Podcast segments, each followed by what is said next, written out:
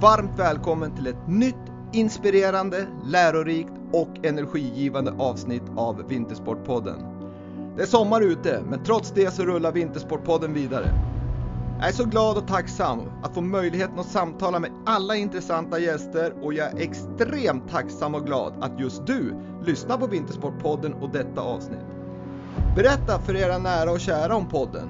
De gäster jag har haft och kommer att ha ska alla få möjligheten att lyssna till och ta del av. För att inte missa nya avsnitt som jag publicerar ska ni gå in och prenumerera på Vintersportpodden där poddar finns och följ Vintersportpodden på Instagram för att få information om gästerna och ta del av vad jag gör. För jag vill inspirera alla till ett aktivt, friskt, sunt och härligt liv. Varmt välkommen till Vintersportpodden! Dagens avsnitt är i samarbete med Madsus Skis. Madsus Skis grundades 1906 och har lång erfarenhet av att producera skidor, pjäxor och stavar. Med utveckling och produktion i längdåkningens Mecka Norge och med kvalitet och noggrannhet i fokus tillverkar Madsus skidor, pjäxor och stavar i högsta kvalitet för alla åkare oavsett om det är nybörjare eller världselit. För en trevlig, givande och skön skidtur, välj Madsus Skis och Brooks The Running Company som grundades 1914 och har mer än 100 års erfarenhet av att utveckla och producera löparskor. Jag löper en hel del och kan med handen på hjärtat säga att Brooks har grymma löparskor. Oavsett om du är elit eller motionär, springer på asfalt eller i skog och mark så har Brooks skor till dig. Unna dig och din löpning ett par skor från Brooks för en bättre, skonsammare och roligare löptur. Run happy med Brooks, The Running Company. Nu kör vi igång dagens avsnitt.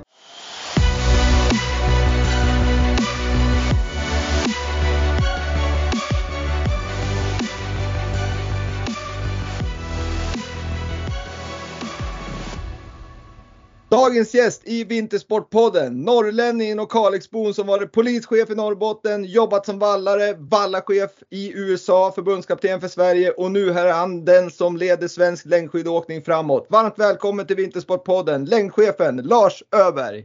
Tack så hemskt mycket för den intron. Ja, den är fin, men det visar ju lite grann om vem du är och att du har en väldigt, väldigt liksom gedigen ledarbakgrund och du har en härlig kombination av olika uppdrag. Ja, nej, men jag tror det. Jag tror faktiskt även om det kan vara väldigt eh, stor skillnad mellan att vara polischef och jobba med, med elitidrott så, så, är det ändå många paralleller som man tar med sig. Just lednings eller ledar eh, egenskaper och sånt tror jag båda rollerna kräver och det finns ju ändå rätt många paralleller så, som man har nytta av. Ja men absolut, ledarskap är ju på något vis ledarskap. Men sen var det lite grann vad vi inne på det. Vi kommer in mer på ledarskapet sen men vi kan ju nämna det direkt här innan vi slog på inspelningen så, så pratar vi just om att det kan ju vara lite olika ledarskap. Inom idrotten så är det ju så stor passion och där måste man nästan hålla tillbaks de som jobbar för att det blir sån himla liksom stort engagemang och då blir det nästan arbetsmiljöproblem istället. Ja, men du har helt rätt i det. Jämför man offentliga sektorn och med alla de verksamheter som finns där och så, och så jobbar med en en sån här eh, arbetsområde som är, det bygger mycket på passion, inspiration, engagemang och här är det ju som du säger väldigt viktigt att du som ledare och chef ibland faktiskt kan bromsa så att inte väldigt duktiga och kunniga medarbetare bränner ut sig i förväg. Så det, det, det ser vi tecken på tidigare historiskt sett så det, det, det kan vi bli bättre absolut även på skidförbundet.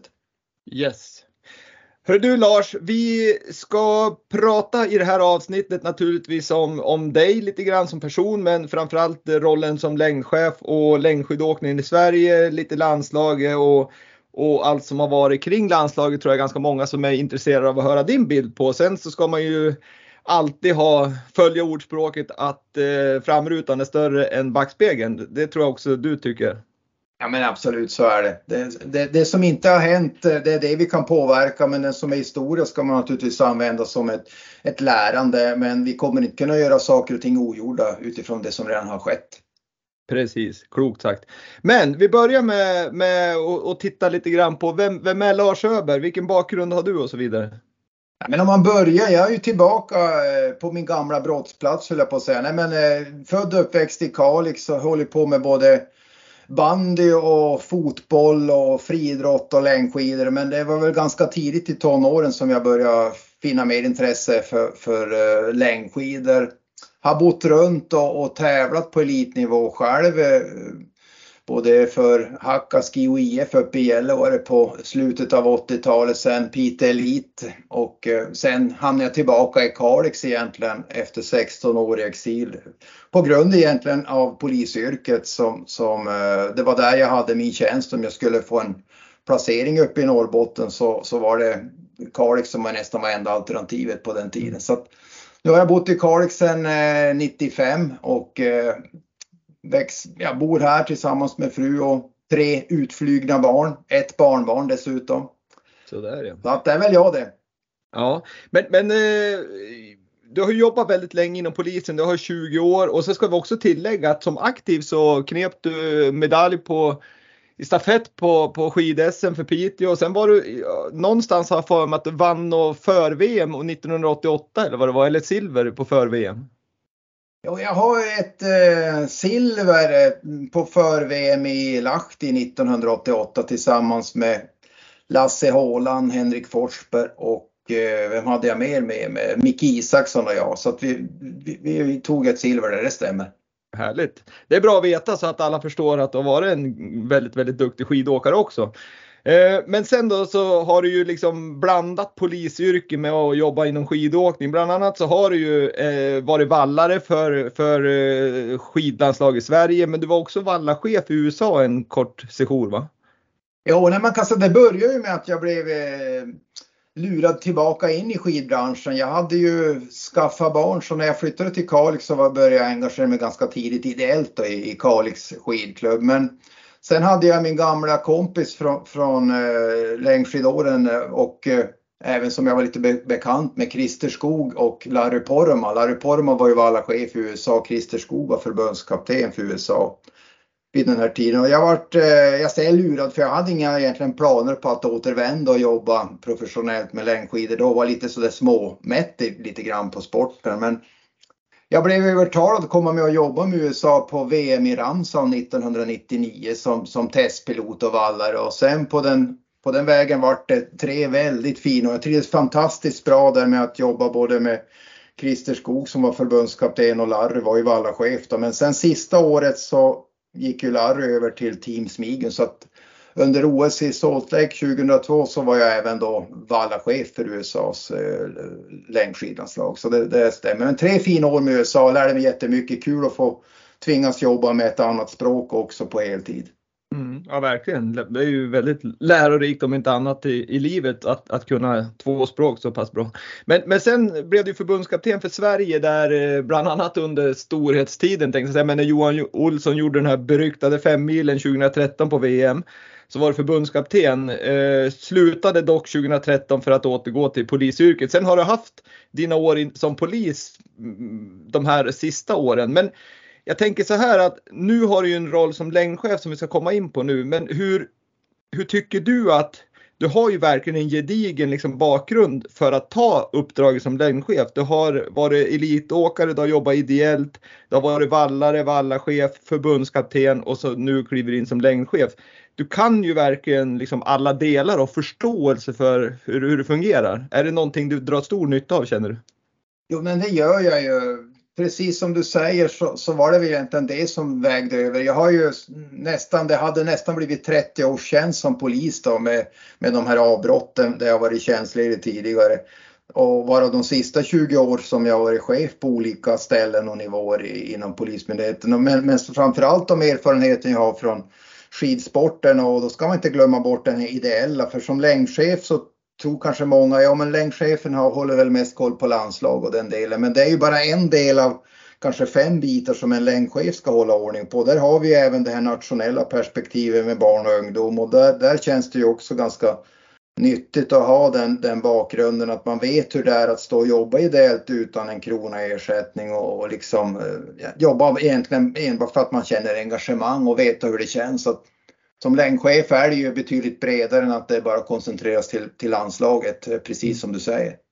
Ja precis, jag menar du som längdchef så tar du ju dels så har du ju övergripande ansvaret även över Anders Byströms ansvarsområde som landslagschef. Men, men sen har du ju ansvar för att pengarna kommer in, det vill säga det kommersiella. Men sen en viktig, viktig del i rollen det är ju just rekrytering och barn och ungdomsverksamheten och den nationella delen, att det funkar väldigt, väldigt bra. Precis, det, du har helt rätt. Sen har det blivit väldigt mycket kommunikation. Vi jobbar ju även med, med utvecklingsfrågorna där, där vi har en, en utvecklingsansvarig. Så det är väldigt mycket titta vad händer bakom, bortom kullen så att säga. Var är vi om 5-10 år? Hur ser landslagets verksamhet? Hur ska skidförbundet? Så det är ju, det är väldigt brett och det var väl egentligen det som som jag sa tidigare vägde över. Hade jag blivit erbjuden att gå, gå, gå in tillbaka kanske som landslagschef, förbundskapten vet jag inte om jag hade varit riktigt lika sugen utan det som lockade nu och som gjorde att jag kastade loss från polisen, det var just att det här är en funktion jag inte har testat tidigare. Så nyfikenheten och liksom drivet att få utmana mig själv, det var det som gjorde att jag lämnade polisen nu efter nästan 30 års tjänst. Mm. Jag förstår det. Det är ju som otroligt. Har man ett stort intresse för, för en idrott som du har förlängd och jag hade detsamma för alpint. Jag har haft samma roll fast på alpint och, och, det är ju ett otroligt spännande uppdrag eftersom det har så stort spann och du, du kan vara med och påverka saker och ting i väldigt, väldigt positiv riktning. Och, och, och, men sen är det stort engagemang och det krävs ju liksom att man går in med hull och hår och, och ger 110 procent. Men absolut, det, det, det, krävs jättemycket. Men samtidigt som du sa inledningsvis också som är liksom kanske också både styrkan men också faran att det är många som kan jobba nästan dygnet runt och mm. oavsett engagemang så är vi inga maskiner utan vi behöver alla tid för återhämtning och ett, ett, någon form av familjeliv också. Så det är liksom, det, det tänker jag som du sa, mycket stor skillnad mot att jobba i en offentlig sektor där man jobbar mycket med att attrahera folk och, och göra jobbet. Här är det ju mer tvärtom. Här jobbar man mycket med att bromsa och verkligen se till att duktiga medarbetare inte bränner ut sig. För det, det, finns en risk när engagemanget är så extremt starkt som det är i den, i den här sporten i alla fall. Nej, för det är ju precis som du säger, det är ju utbrändheten, eventuella utbrändheten är ju en sak, men sen har vi ju ett annat problem kanske också inom sådana här idrotter eller jobb som har så mycket resdagar det är just att man, man vill ha rutinerade tränare som är duktig eh, och oftast kanske de har familj och då måste man ju hitta någon form av balans för annars går det liksom inte att ha ett familjeliv och, och samtidigt vara tränare och då riskerar man att tappa de här riktigt bra. Så att det är jäkligt kul att höra att du, du jobbar med den här balansen och försöka hitta liksom en, en miljö som, som eh, kan tilltala även de som, som har familj och så vidare. Ja, precis, för det finns ju även mycket evidensbaserad forskning även inom, inte bara inom idrott utan även inom ledarskap generellt sett. Och där vet man ju att man optimerar ju inte en, en grupp till sitt max om man liksom håller på och byter folk ut och in hela tiden. Så att eh, ja, det, det, känner jag som en, det, det hänger ihop det där med att liksom beakta arbetsmiljödelen där inte folk liksom jobbar ihjäl men samtidigt vara attraktiv så att många nya duktiga medarbetare knackar på dörren i, i det fall vi behöver byta in en ny spelare. Så det, det är en balansgång, men försöka ha lite mer kontinuitet, det är i alla fall målsättningen. Sen vet man ju att på den här nivån kan saker och ting hända som gör att folk måste bytas ut i alla fall, men, men eh, i alla fall försöka jobba med lite mer långsiktiga lösningar och kontrakt. Det, det är min starka målsättning just nu. Ja men det, det låter ju bra för du sa ju innan vi hade börjat här så, så sa du ju också att ni har bra kontroll och du känner att du har en stark organisation inför kommande säsong där du tänker liksom långsiktigt att de ska ha att man tänker de här OS, tänkte jag säga, cyklerna, men att man kanske försöker kontraktera under fyra år för att ha kontinuitet och, och, och få liksom en stabil, trygg organisation. Ja, nej, men precis, det känns jättebra. Vi, vi har ju tränargruppen är ju ganska så färsk.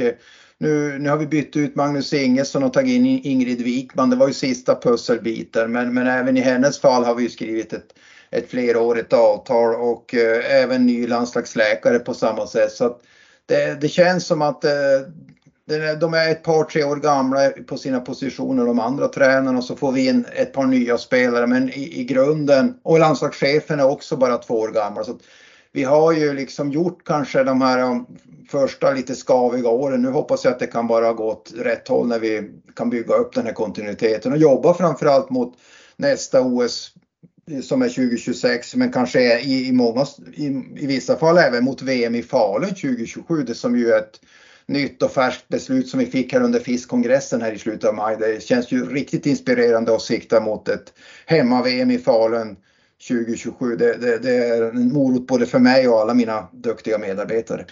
Ja men det förstår jag verkligen och, och jag hade här för, för eh, ett tag sedan eh, generalerna för den kampanjen Ulrika Backe Eriksson och Sara Tigerström Monfelt i podden och, och där pratar vi just om, om VM naturligtvis 2027 och vad, det, vad vi har förväntat oss inför det och, och då blir man ju varse som svensk, då tänker man ju att det är längd-VM 2027.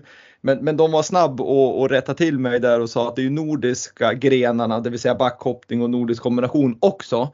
Men i Sverige har vi ju inte riktigt så, så liksom många utövare i de grenarna just nu. Men jag vet under min tid som, som alpinchef så vet jag att man diskuterat eventuellt lägga backhoppning och nordisk kombination under ditt ansvarsområde. Är det någonting man pratar om nu också eller är det separata organisationer fortfarande?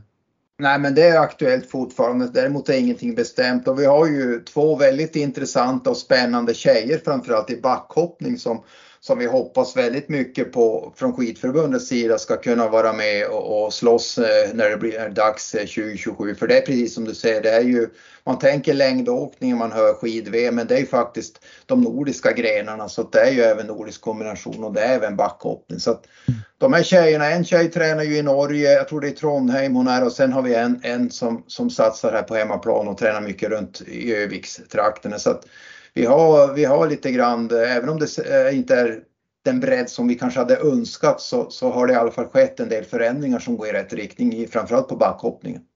Ja, det är kul, det, det hoppas vi verkligen på för ju mer framgångsrika utövare vi har från Sverige på hemma-VM så är det klart att, att det lockar publik. För det är ju härligt att se, backhoppning i alla fall har jag tittat på en del så det är ju jättekul. Men du, vi pratar ledarskap så, så har ju du när du klev på det här uppdraget så, så kom du lite grann från lite turbulens på ledarsidan och, och, du sa liksom att Nej, men nu ska jag komma in, skapa en positiv känsla, trygghet och stabilitet, vilket du också har sagt nu. Men hur, vad har du liksom för ledarskapsfilosofi och ledarstil? Ja, men det, det, jag tar med mig det är ju faktiskt det, det som också om vi, om vi pratar vad, vad som är evidens och inte vad som känns bäst i magen och det är väl egentligen den, den stora omställningen vi gjorde även i mitt gamla uppdrag. Och det är att jobba med mera relationsbaserat förtroendeskapande ledarskap, komma bort från det här med det man brukar beteckna Taylorismen och eh, New Public Management där man liksom bara mätte saker och ting efter vad som gick att mäta med siffror och så vidare och pekade mycket med hela handen, jobbade väldigt hierarkiskt med, med lite grann militär styrning. Det är ju evidens har ju visat sig att i synnerhet verksamheter där man jobbar med människor och då, då pratar jag inte bara idrott, där, där måste man ha en annan ett annat ledningssätt för att kunna lyckas få ut det bästa man kan av, av sin organisation eller grupp. Och det är, det är mitt ledarskap. Så jag jobbar väldigt hårt de sista sju åren med det själv och, och sett vad det har kunnat påverka min, min gamla, på min gamla arbetsplats, min gamla eh, grupporganisation. Så att jag tar med mig de bitarna in hit och försöker jobba precis på samma sätt och också våga visa tillit till medarbetare, våga delegera ut mandat att tränare, landslagschefer, vallare, vallachefer ska känna att, att jag är ingen som kommer gå in och kontrollera dem dagligdags. Utan ge dem ett ansvar och visa förtroende så kommer de växa och göra ett ännu bättre jobb och därigenom så, så skapar vi en väldigt positiv utveckling för hela laget och laget för mig det är ju allt från barn och ungdom upp till A-laget och elit så, så ser ju min syn på laget ut. Ja, jäkla fin, fin eh kan du leva sådär då, då tror jag att du kommer lyckas väldigt bra. För det där tycker jag är en, en modern ledarstil som, som jag tror också ger resultat. För att jag tror ändå människor är inte maskiner precis som du säger och, och kan, man, kan man ge tillit och, och, få människor att ha en bra känsla, även de i magen, då tror jag att då, då ger man det här lilla extra för, för att man ska lyckas som, som individ och grupp. Så det, det tror jag definitivt är helt rätt väg att gå. Ja, men, nej, men det, det, känns, det känns riktigt bra och liksom, jag kan inte göra om mig själv utan jag har ju den, den tron så att jag skulle inte liksom kunna tagit på mig det här uppdraget om jag inte hade fått acceptans för att det är den ledningsfilosofin jag vill jobba med. Precis. Men jag tänker på hela den här organisationen du har nu då, som, som du är ändå ansvarig för en, en ganska många medarbetare, allt ifrån landslagstränare till marknadsmänniskor och och även sådana som jobbar med på nationell eh, nationell nivå med ut, barn och rekrytering och utbildning och så vidare. Men hur, hur jobbar ni där inom längdsidan på skidförbunden med, med eh, liksom, ja, både personlig utveckling för de som inte har ett ledarskap i sin tjänst men även då ledarna att, att få dem in på, på samma bana liksom. För någonstans så är det ju ditt ledarskap som ska återspeglas i hela verksamheten. Mm. Nej, men du, du har helt rätt. Vi jobbar egentligen på flera fronter och vi hade ju en väldigt lyckad kick-off eh, nere i Falun här av eh, månadsskiftet maj-juni där vi, där vi bröt ner värdegrunden där jag själv hade 90 minuter av, av de här två dagarna som jag körde ett egen, en egen eh, föredragning och tittade på värdegrunden och jobbade och visade på hur, hur min syn och min tanke på, på ledarskap och en schysst arbetsmiljö ska se ut. Sen är det också så att Svenska skidförbundet har rent eh, centralt tagit beslut om att satsa mycket hårdare på, på både arbetsmiljö och ledarutveckling. Så att vi kommer börja nu i, i samband med en, en mer grenöverskridande kickoff eh, uppe i, eller nere, beror på vilket mm. geografiskt öga. Men i Idre kommer vi köra en kickoff här nu direkt efter sommarsemestern är slut och då kommer vi mötas alla grenarna och jobba med, med presentera hur själva ledarutvecklingen och grupputvecklingen ska se ut inom skidförbundet. Så att vi jobbar både, jag har tjuvstartat lite grann i min gren eftersom jag ser att det finns behov av det, men vi kommer jobba även i alpint och alla de andra grenarna med ungefär samma sätt. Och mycket handlar om att utveckla de här ledarna som är väldigt nära de aktiva, så det vill säga tränarna, inte de som kanske är enbart chefer, de ska ju få sitt dem också, men det jag ser ett, där det finns ett behov inom, inom eh, tränarkåren det är att jobba och få dem att få bättre verktyg att jobba med just med ledarskapet på ett sunt och modernt sätt. Och återigen på ett sätt som man vet att evidensbaserad forskning har visat det är så här man kan få ut bästa effekten av en grupp. Och det måste också tränarna ha samma förutsättningar att kunna jobba på det sättet. Och det behöver vi göra inom alla, alla elva skidgrenarna som ligger under skidförbundet. Ja, det är jäkligt kul att höra för jag tycker många gånger så kan man prata om sådana här saker att ja, men vi ska utvecklas både som individer och ledare och man har många fina dokument som ligger men man, det är många organisationer som inte tar det liksom hela vägen ut och att det, det blir fint snack på kickoffer och så vidare men det känns verkligen som att ni har en plan och ni kommer genomföra det här för att liksom det är också en del av långsiktigheten misstänker jag att, att, att få eh, alla att växa liksom och, och kunna leda både åkare och, och andra kollegor på, på, ett väldigt bra och hållbart sätt. Ja, man kan sammanfatta det med, det, det låter kanske lite grann som en floskel, men göra varandra bättre för det är egentligen mm. det det handlar om. att Om jag visar förtroende och, och skapar engagemang hos mina underställda och får samma feedback tillbaka så blir ju ja, gör vi varandra bättre. Så att egentligen låter det, är det inte så svårt i teorin, men det kan vara jäkligt svårt att leva upp till. Jag ju själv under de här 20 åren som jag har jobbat som, som chef i en annan verksamhet och inom Polismyndigheten upplevt både bra och mindre bra chefer. Och just det du säger att skapa den här genuiniteten där man liksom lever som man lär, den är ju oerhört viktig. Att Om jag säger en sak under mina 90 minuter i Falun eller var det nu är och så sen lever jag inte upp till det, då kan det ju bli till och med kontraproduktivt för att då blir man ju inte, då får man ju inget förtroende, då kommer ingen lyssna på vad jag säger sen heller. Så att det är superviktigt att man inser att har man, har man eh, marknadsfört en, en, form av ledarskap och attityd och beteende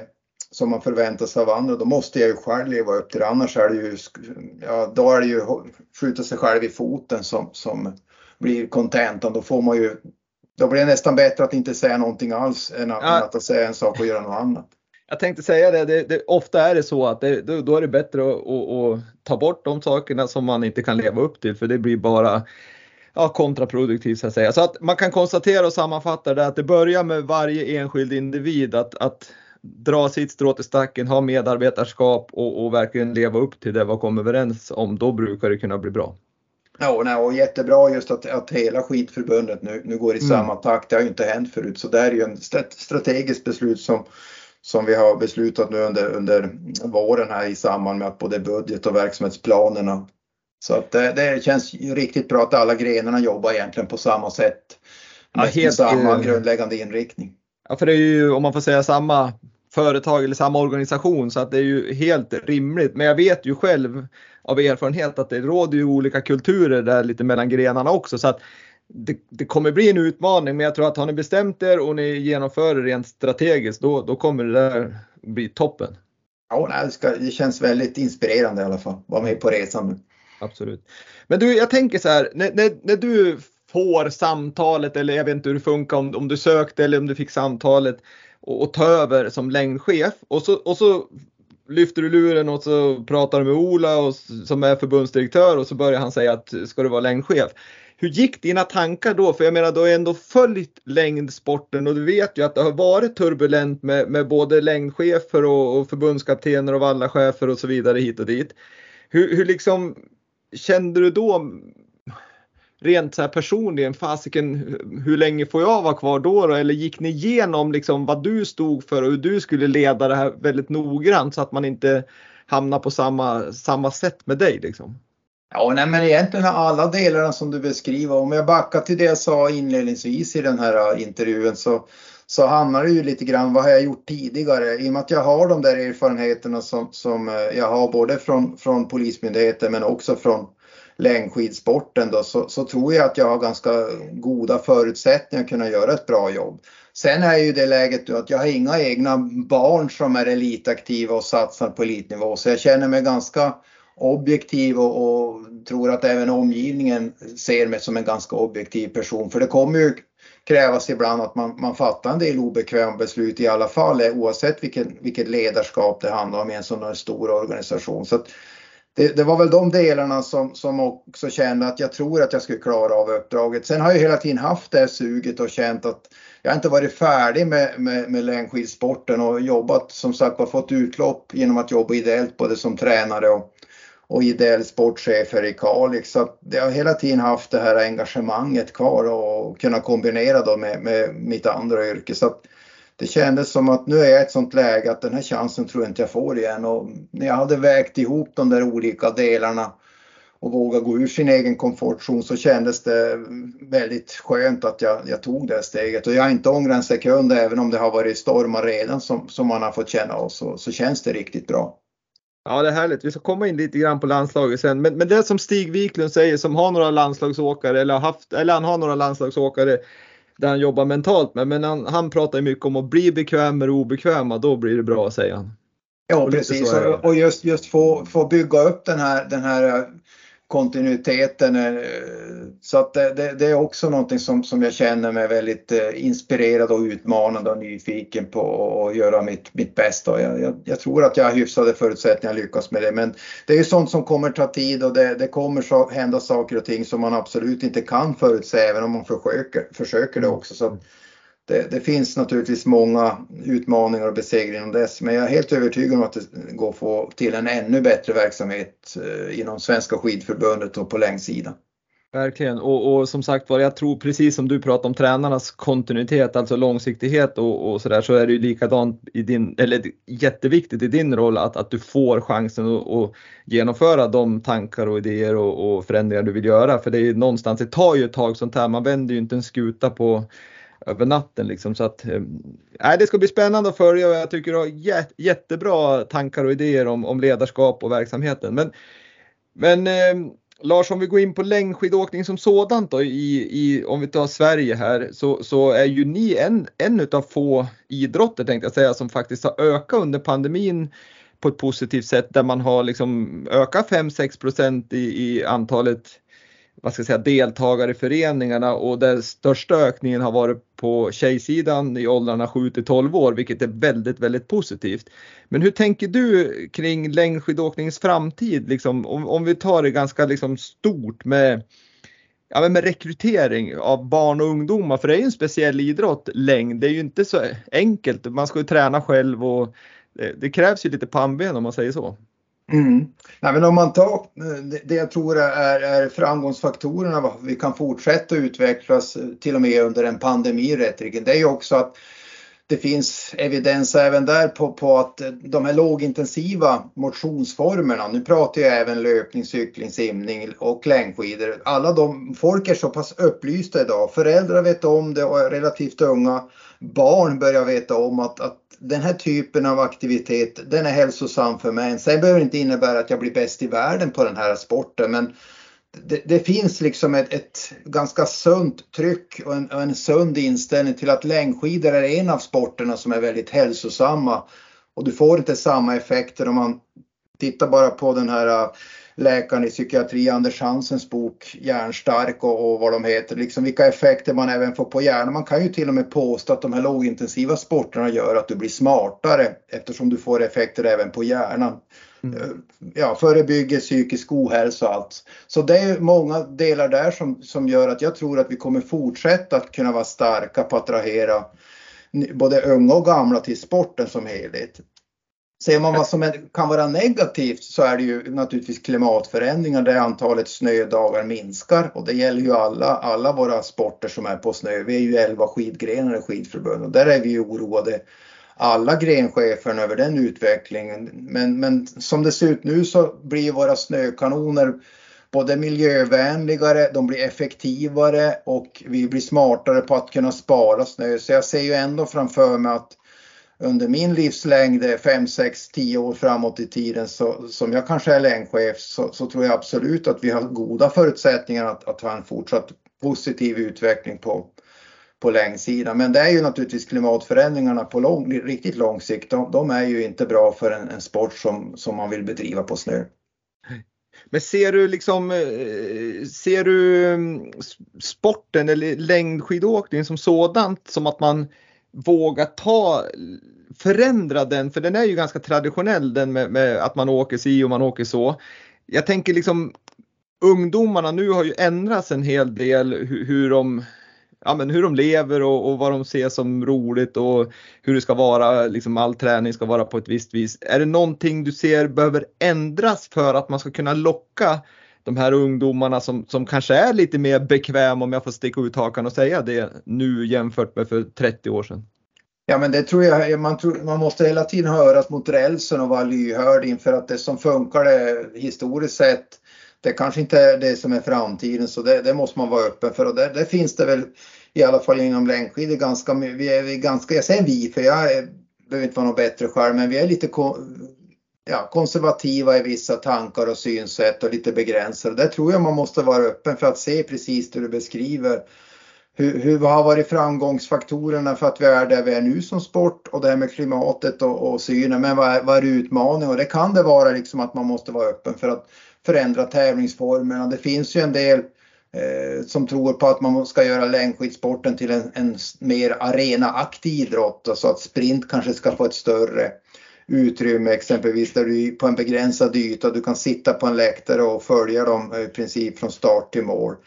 Det finns ju vissa delar där som, som man diskuterar samtidigt som, som vi har ju en, en ryggrad, ett DNA där, där liksom de här klassiska längre distanserna som, som även de här nya yngre är väldigt mån om att vi behåller. Så att lyssnar man på de här riktigt unga som är morgondagens världsstjärnor så, så får du egentligen ingen klar bild vad det, är, vad det är man vill ha. Men det viktigaste är att man är öppen, man är open-minded och är beredd på att förändra. För att bra saker kan alltid göras ännu bättre och man kan inte leva på det som historien visar. Det, det, det är ju ett, ett lärande i sig att titta på det men det är kanske inte det som är framtiden.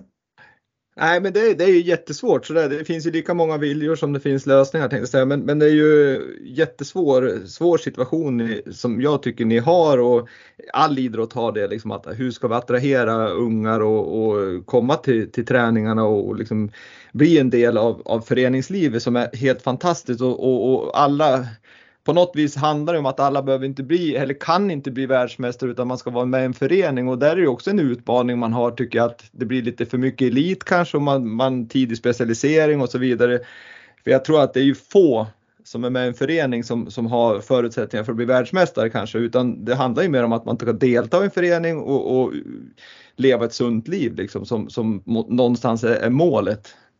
Mm. Ja, jag håller helt med. sen, sen tror jag en till framgångsfaktor det är ju att vi, vi, vi är relativt jämlika. Vi kanske fortfarande behöver naturligtvis få in mer, eller, det, eller kanske, vi behöver få in ännu fler kvinnliga tränare, kanske servicepersonal också i Valla-teamen. Så det finns absolut saker och ting som vi redan jobbar med i den delen. Men, men eh, jag tror att vi ändå, jämför man oss med, med kanske världens största sport som fotboll men även hockey och andra så är det ju inte jämlikt och det märker jag även när vi har våra möten med både nuvarande sponsorer och, och, och, nya presumtiva sponsorer. Just att vi jobbar mycket med jämlikhet. Vi har exakt samma ersättning till damer och herrar, både FIS och nationellt. Vi har exakt samma förutsättningar med tränare, fysio, personlig vallare och så vidare och så vidare. Exakt samma bonussystem till våra aktiva, skiljer inte en krona mellan könen. Så att vi har ändå rätt många delar som, som många andra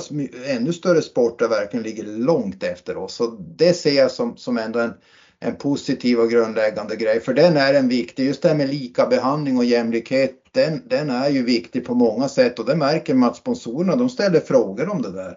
De vill verkligen veta eh, att, att vi har en sund organisation och att vi har en, en policy, en vision vars vi vill med, även de frågorna. Och där är längdsporten och egentligen alla skidgrenarna inom skidförbundet rätt, rätt så långt framme jämfört med många idrotter. Ja, absolut, det, det, är helt och hållet eh, till 100 procent eh, håller med om. Det är jättebra ni ligger långt framme där, hela skidförbundet på, på, på jämställdheten, det är toppen. Sen är det ju liksom, det är ju, jag vet ju att ni jobbar hårt på, på även på tränarsidan och, och servicesidan och, och, alla tjänster inom förbundet på, på uppnå jämställdhet även på, på, på de bitarna och det, det har ju också gått framåt om man jämför med 20 år sedan eller 10 år sedan.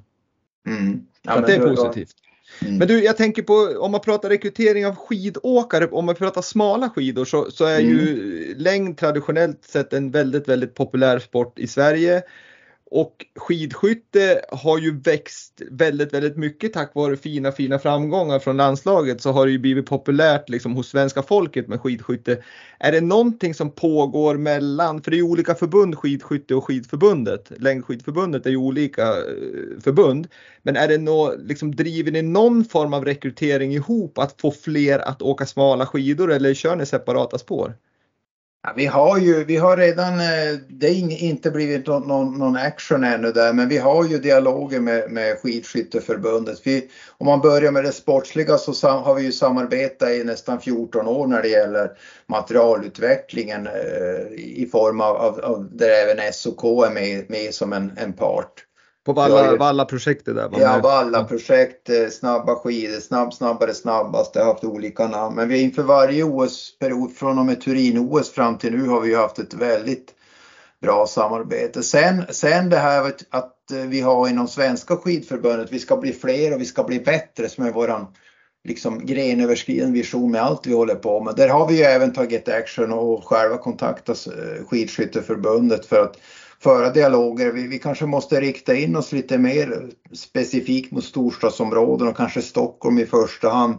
För ser man till, till eh, befolkningsunderlag och sånt och, och, att vi har eh, trots klimatförändringarna möjlighet med, med att eh, få effektivare snökanoner som, som både tar mindre vatten och el och sprutar framförallt fantastiskt mycket snö på kort tid så ser vi ju att om vi går fram med två förbund samtidigt så kanske vi har ännu större möjlighet att påverka både politiker, kommuner och få klubbarna att samarbeta. Så att vi, vi har planer på att, att försöka jobba mer intensivt mot de här storstadsområdena. Då tänker jag på Stockholm, Västra Götaland och Skåne som, som ju är intressanta för oss. Om vi ska bli fler, om vi ska bli bättre som är vår vision, då måste vi också våga tänka nytt. Ja, för där tänkte jag att eh, jag tänkte faktiskt fråga om det om just eh, man kan ha fina arenor i, i, på orter i, nu säger jag Åsarna som en traditionell liksom, längdortby i Norrlands inland. Men det finns ju inte så jättemånga utövare där utan det är ju, det är ju väldigt, väldigt begränsat. Men skulle man få en fin arena med snöförutsättningar i några stycken i Stockholm till exempel eller Göteborg eller i Skåne som du säger. Där kan du ju verkligen få jättestora mängder barn som, som kommer och börjar träna. Så att det, det tror jag är väldigt positivt. Sen är ju utmaningen där att hitta mark att förlägga det på och så vidare. det är det som är lite utmaningen just när det gäller och ska man samarbeta med skidskytteförbundet så är ju de väldigt måna naturligtvis eh, att, att det ska finnas även skjutmöjligheter och då gör det ju inte markfrågan lättare att hantera heller. Vi, för oss om vi skulle gå på, på egen front så, så handlar det om att få till en rullskidbana som är tillräckligt bred för att sen på vintern kunna växla över och bli en, en perfekt eh, konstsnöbelagd eh, skidbana så att säga. Men skidskytte har ju samtidigt då ytterligare behov när det gäller att få tillgång till skytte. Men, men vi samarbetar, men vi har en väldigt god dialog med Skidskytteförbundet och, och, och så att eh, vi har planer på att verkligen inte bara prata om det utan försöka gå till action och försöka få en, en större satsning mot de här storstadsområdena. Sen om det händer blir så mycket i år det är inte säkert men, men vi är i alla fall inne i en process så att det ser jag också fram emot. Det kommer säkert kunna ta lite tid men, men vi är väldigt överens om att vi har samma målsättning i, i det samarbetet. Ja, det låter bra för jag tror att smala skidor, det, det handlar om att få dem, få dem på smala skidor och så sen därifrån så kan det ju bli liksom ett val om man vill åka lite och skjuta samtidigt eller om man bara vill åka. Men, men det positiva är om man får fler som åker så att säga. Men du, mm när vi är inne på rekrytering och popularitet och, och få liksom längdskidsporten att växa så, så hade ni ju VM i Falun 2015 som var en stor succé. Rent eh, ja, men tävlingsmässigt var det ju helt grymt och det var mycket folk och det var en riktig folkfest. Och nu i slutet av maj så fick vi ju beskedet att, att vi, eh, eller vi, men ja, Sverige och Falun ska arrangera Nordiska VM 2027 igen hur, hur resonerar en längdchef eh, kring, kring den möjligheten och, och dra nytta av det som komma skall? Ja, men det är ju fantastiskt kul och det, det liksom kände jag väl lite grann till också innan jag klev på att det var på gång och de har gjort ett fantastiskt bra arbete. Hela den här eh, Beyond Skiing organisationen med Ulrika Backe Eriksson i spetsen. Det är otroligt eh, bra jobbat. Eh, nej men det är naturligtvis en morot. Det är en morot för oss som, som jobbar i ledande funktioner. Det är en morot för de aktiva och det är också en, en, en trygghet att veta att, att vi, vi liksom har en, en väldigt stark morot som kanske även rent kommersiellt kan göra det något lättare att, att kunna använda det som ett säljargument när vi ska skapa pengar till sporten. Så att, det finns ju en, en lång rad med positiva bieffekter eh, förutom det rent sportsliga när det gäller att få ett VM till Sverige i de nordiska grenarna. Så att, ja, det, jag hade kunnat prata länge. Jag jätte, det var jätteinspirerande att få det här beslutet nu här i slutet på maj. Det känns riktigt bra. Jag förstår det och, och det är ju en fantastisk möjlighet. Men jag, jag tänker där just på man gjorde ju säkert en massa saker 2015 med, med, klubbar och föreningar runt om i landet, inte bara de i Dalarna utan runt om i landet. Hur, hur skulle ni kunna dra ännu större växel och nytta av just att koppla föreningarna i hela Sverige till det här och, och liksom så att de kan växa och känna att de är delaktiga och en del av svensk skidåkning? Ja, nej, men det, det, finns det också tankar. Sen om man pratar generellt sett, så om vi backar lite, inte riktigt i ämnet, men just min, min roll som längdchef. Vi har ju ett längdråd, ett nationellt längdråd som, som ju leds av en ordförande som heter Eva-Lena Frick numera. Och där, där försöker vi få in den här äh, inputen på, på vad vill klubbarna, hur vill de förändra och påverka Svenska skidförbundet? För vi är ju faktiskt så otroligt mycket mer än bara landslaget när man verkligen tittar på hur, hur själva kartan ser ut. Så att, det, det, är ju absolut någonting som, som vi inte har några fastställda planer på men, men också en aspekt som är jätteviktig att vi tänker på och tar vara på möjligheten nu när den dyker upp. För vi får ju inte ett VM i Sverige med, med jättenära mellanrum utan det, det gäller att ta chansen de gånger vi får den och nu har vi fått, nu har vi ju inom ja, mindre än fem år så ska vi ha ett VM igen så vi har ju fem år på oss att verkligen dra nytta av den här, den här, mm. um, det VMet som väntar. Ja, grymt kul, verkligen stort för svensk skidsport. Men du, om vi då går in lite grann mer på, nu har vi pratat om rekrytering och så vidare, men om vi tar landslaget och som, som eh, många är intresserade av naturligtvis så har det ju varit, du nämnde det själv här lite grann, eh, sen du klev på så har det ju blivit lite beslut som har fattats som, har, som det har varit lite vindar kring. Eh, men hur ser du på, på de här avhoppen som har skett nu med Frida, Maja och Linn här som som väljer att göra en egen satsning. Eh, var det liksom jag förstår att ni måste förhålla er till, till någon form av regelverk, men hur, hur, hur känner du för de avhoppen? Nej, men eh, om man börjar i den änden så är det naturligtvis tråkigt. Jag vill ju att, att alla de bästa i Sverige ska naturligtvis tillhöra landslaget. För mig är det en självklarhet. Har någon annan målsättning vore, vore korkat. Men om man tittar på vad som är bakgrunden så, så det som har varit under de här många och långa individ och gruppsamtalen som vi hade här under, under maj månad. Det var ju faktiskt så att 24 av 24 landslagsåkare ville ju inte skriva på något, något nytt åkaravtal med Svenska skidförbundet. Så det, för mig kom det väl lite grann som en chock. Men, men eh, det som har varit är ju att man har upplevt från åkarnas sida att man de sista två till tre åren, eh, möjligen att man har blivit lyssnad till men man har inte sett att förbundet har tagit till sig någonting av det, det man har varit missnöjd med dels de ekonomiska förutsättningarna och att man ställer kanske i ännu större eh, grad krav på kommersiella arbetsuppgifter och åtaganden till de aktiva. Det har väl växt för varje år och det är väldigt hög omsättning. Man har ofta fått höra, ja men vi tar det nästa år. Det har varit nya landslagschefer och nya längdchefer på löpande band de här sista tre åren. Så det är väl egentligen en, en uppdämd irritation som sen är bakgrunden till det här stora missnöjet från från i princip alla landslagsåkare som skulle tillhöra A-laget och Team Bauhaus.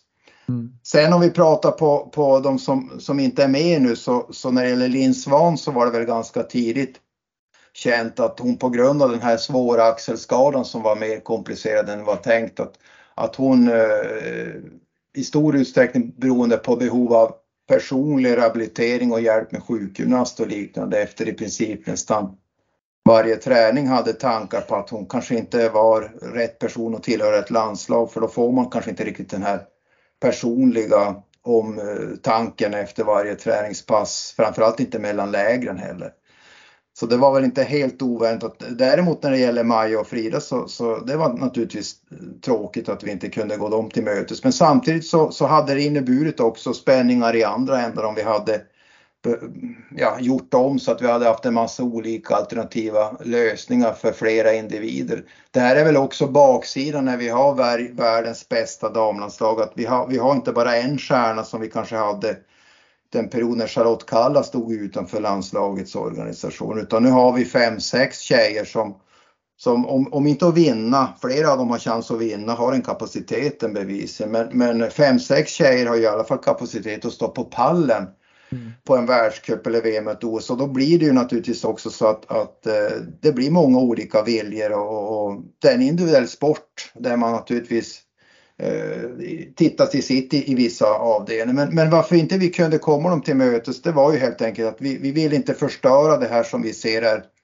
kittet, som kärnan till att vi har under de här sista åren kommit ikapp och gått förbi Norge på damsidan. Det är ju ingenting som vi menar är en slump utan det bygger ju på att vi har haft en, en struktur och en, en filosofi hur vi har lagt upp träningsläger och landslagets verksamhet och den kände inte vi att vi var mogen att, att slå sönder eh, mer, än, mer än vad som redan var gjort. Så det, det var egentligen det som var skälet att vi inte kunde anpassa oss och komma riktigt överens. Vi, försökte gå varandra till mötes men, men vi kom inte riktigt ända fram. Så att, det är tråkigt men jag tror ju säkert att både Linn och Maja och Frida, vi är inte ovänner med varandra på något sätt. Att vi kommer se dem i de, de eh, vita dräkterna så fort tävlingssäsongen startar. För när man går in i en tävlingssäsong i november då har det ju ingenting att göra med att man har tillhört en landslagsgrupp under sommaren. Då är det de bästa åkarna som kommer tas ut och där kommer ju landslagschefen naturligtvis ta ut de bästa mm. åkarna oavsett om de har tillhört laget under sommaren eller inte. Jag, jag förstår det och, och, och det är ju, det är ju fint. Jag, jag, tycker det är bra som du säger att ni, ni har ju någon form av idé om hur ni ska driva det och, och börjar man tulla på den för mycket, ja då är det risk att man slår sönder allting och, och sen tycker jag det är bra att man, man tar ut det bästa laget oavsett om man har tillhört laget eller om man, och det är ju bra för de som inte har varit aktuella också för ett landslag som, som har blommat ut under hösten som har möjlighet att slå sig in. Så att det är ju väldigt, väldigt bra. Men, men jag tänker på en sak som, som skulle kunna få påverkan här. Nu står tre stycken profiler kan jag säga, duktiga åkare utanför. Hur, hur, hur hanterar ni och hur förbereder ni jag menar nu då när, när första landslags eh, eller världscuptävlingen kommer eller vi säger VM, kommande VM här i, i Planica i, i, i Slovenien, Slovenien i, i, vinter och så kommer de här in som inte har deltagit. Då kanske ni har byggt upp en grupp, gruppdynamik med de andra och så kommer de här från sidan. det finns ju en risk att det kan bli, slå sönder den här liksom gruppdynamiken på något vis. Är det någonting ni liksom har en plan för hur ni ska hantera?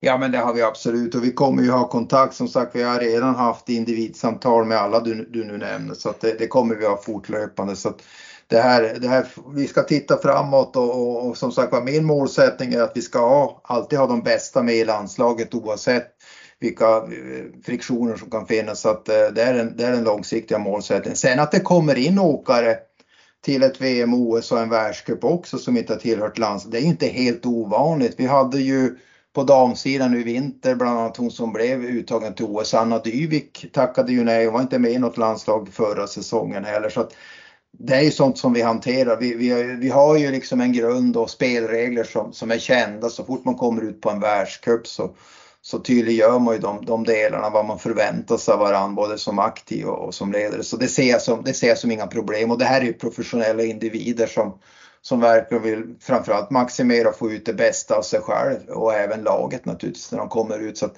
nej, jag, jag, ser ingen, ingen oro det är i alla fall ingenting som jag har eller hört några signaler från landslagschefen att det skulle kunna bli något problem på det sättet. För det, det, är en, det är prestationerna som avgör när man väl kommer in i tävlingssäsong och då kan det ju bli andra åkare som, som inte alls har tillhört landslagets grupper under sommaren som man kommer att ta ut.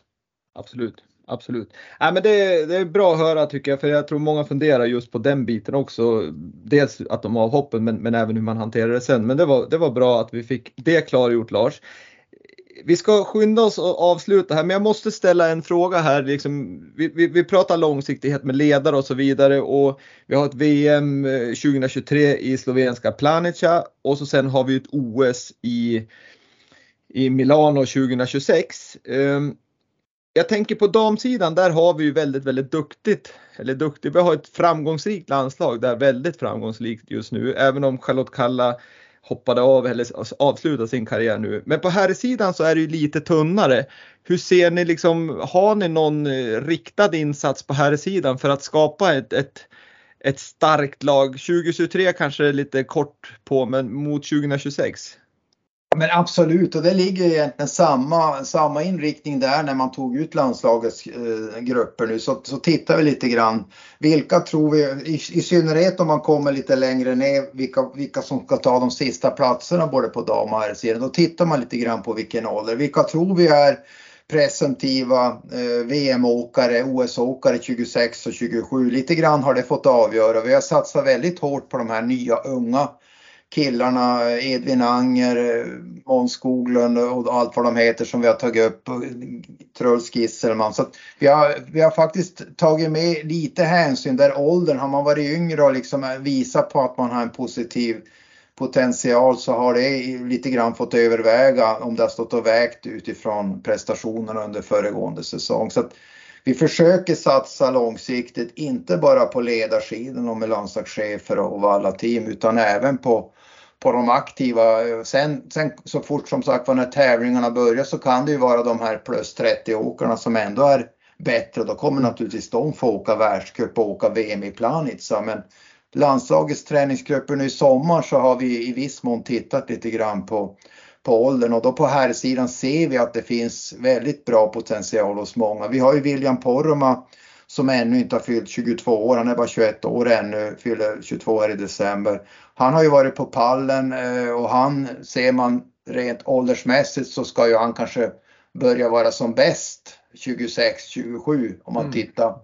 Snittåldern på världseliten på R-sidan är ju närmare 30 så att han är ju ett exempel på, på en som redan har börjat blomma ut. Men vi har flera stycken namn till också som, som är väldigt intresserade, som har gjort bra ifrån sig både på U23-VM och på junior-VM. Edvin Anger här från Åsarna är ju en som är väldigt intressant och som också är med i det här Team Bauhaus då, som är det vi kallar för B-landslaget. är jäkligt positivt för oftast då som William kommer säkert med all sannolikhet om han, han har redan haft fina resultat men när resultaten kommer mer liksom ja, tätare så, så kommer han ju suga med sig säkert också andra för det brukar ju vara så, så att framgång föder framgång. Det brukar ju trots allt vara så även om, om det är ett, en klyscha kanske men, men det tror jag faktiskt på. Ja, nej, men jag, jag, tror faktiskt det ser spännande ut på, på här sidan ändå. Det, det, det, det, ska gå att vända. Sen är det precis som man får vara väldigt ödmjuk inför det att det här är en tålamodskrävande sport där det tar, tar många år att bygga upp sig och egentligen få ut sin fulla potential. Så att, självklart kan, kan det säkert hända en del, kanske precis som vi pratade om det här med att bromsa ibland. Eh, inom längdskidorna är det ofta så att även de aktiva kanske, det är sällan eh, avsaknaden av framgång beror på att man har tränat för lite utan det, det är ju mestadels beror det på att man satsar för hårt och tränar för hårt och får för lite återhämtning. Mm. Så att det, det gäller att balansera det här så att den här extrema engagemanget och drivet hanteras på ett bra sätt eh, i, i den ålder de befinner sig i. Helt rätt. Det är en svår balansgång det där med återhämtning och hård träning. Det, det är inte helt lätt och det är framförallt inte, man kan, det finns inte en lösning utan alla individer är olika så man måste försöka hitta nyckeln till alla individer. Men du Lars, innan, innan vi slutar här så ska jag ställa en sista fråga till dig som jag ställer till alla i, som är med i Vintersportpodden. Och den är eh, enkel att besvara och kort, ett kort svar vill jag ha. Kan du säga en framgångsfaktor för att lyckas med idrott? Ja, det är ju engagemanget. Vi brukar ju säga att engagemang står klass. Spelar ingen roll vilken klassåkare eller duktig ledare eller chef du har varit. Om du tappar det engagemanget så då kommer du ändå inte lyckas nå den potential du har. Så engagemanget, den är superviktig. Jättebra svar och jag har haft en timme här ungefär som har varit mycket intressant och jag tror din ledarstil och ditt, ditt engagemang kommer, kommer ta både svensk skidåkning och landslaget till eh, en ny nivå. Det är mycket kul. Det ska bli kul att följa och jag är tacksam att du var med i Vintersportpodden. Tusen tack Ville, tack för en bra intervju. Ha det bra, stort lycka till!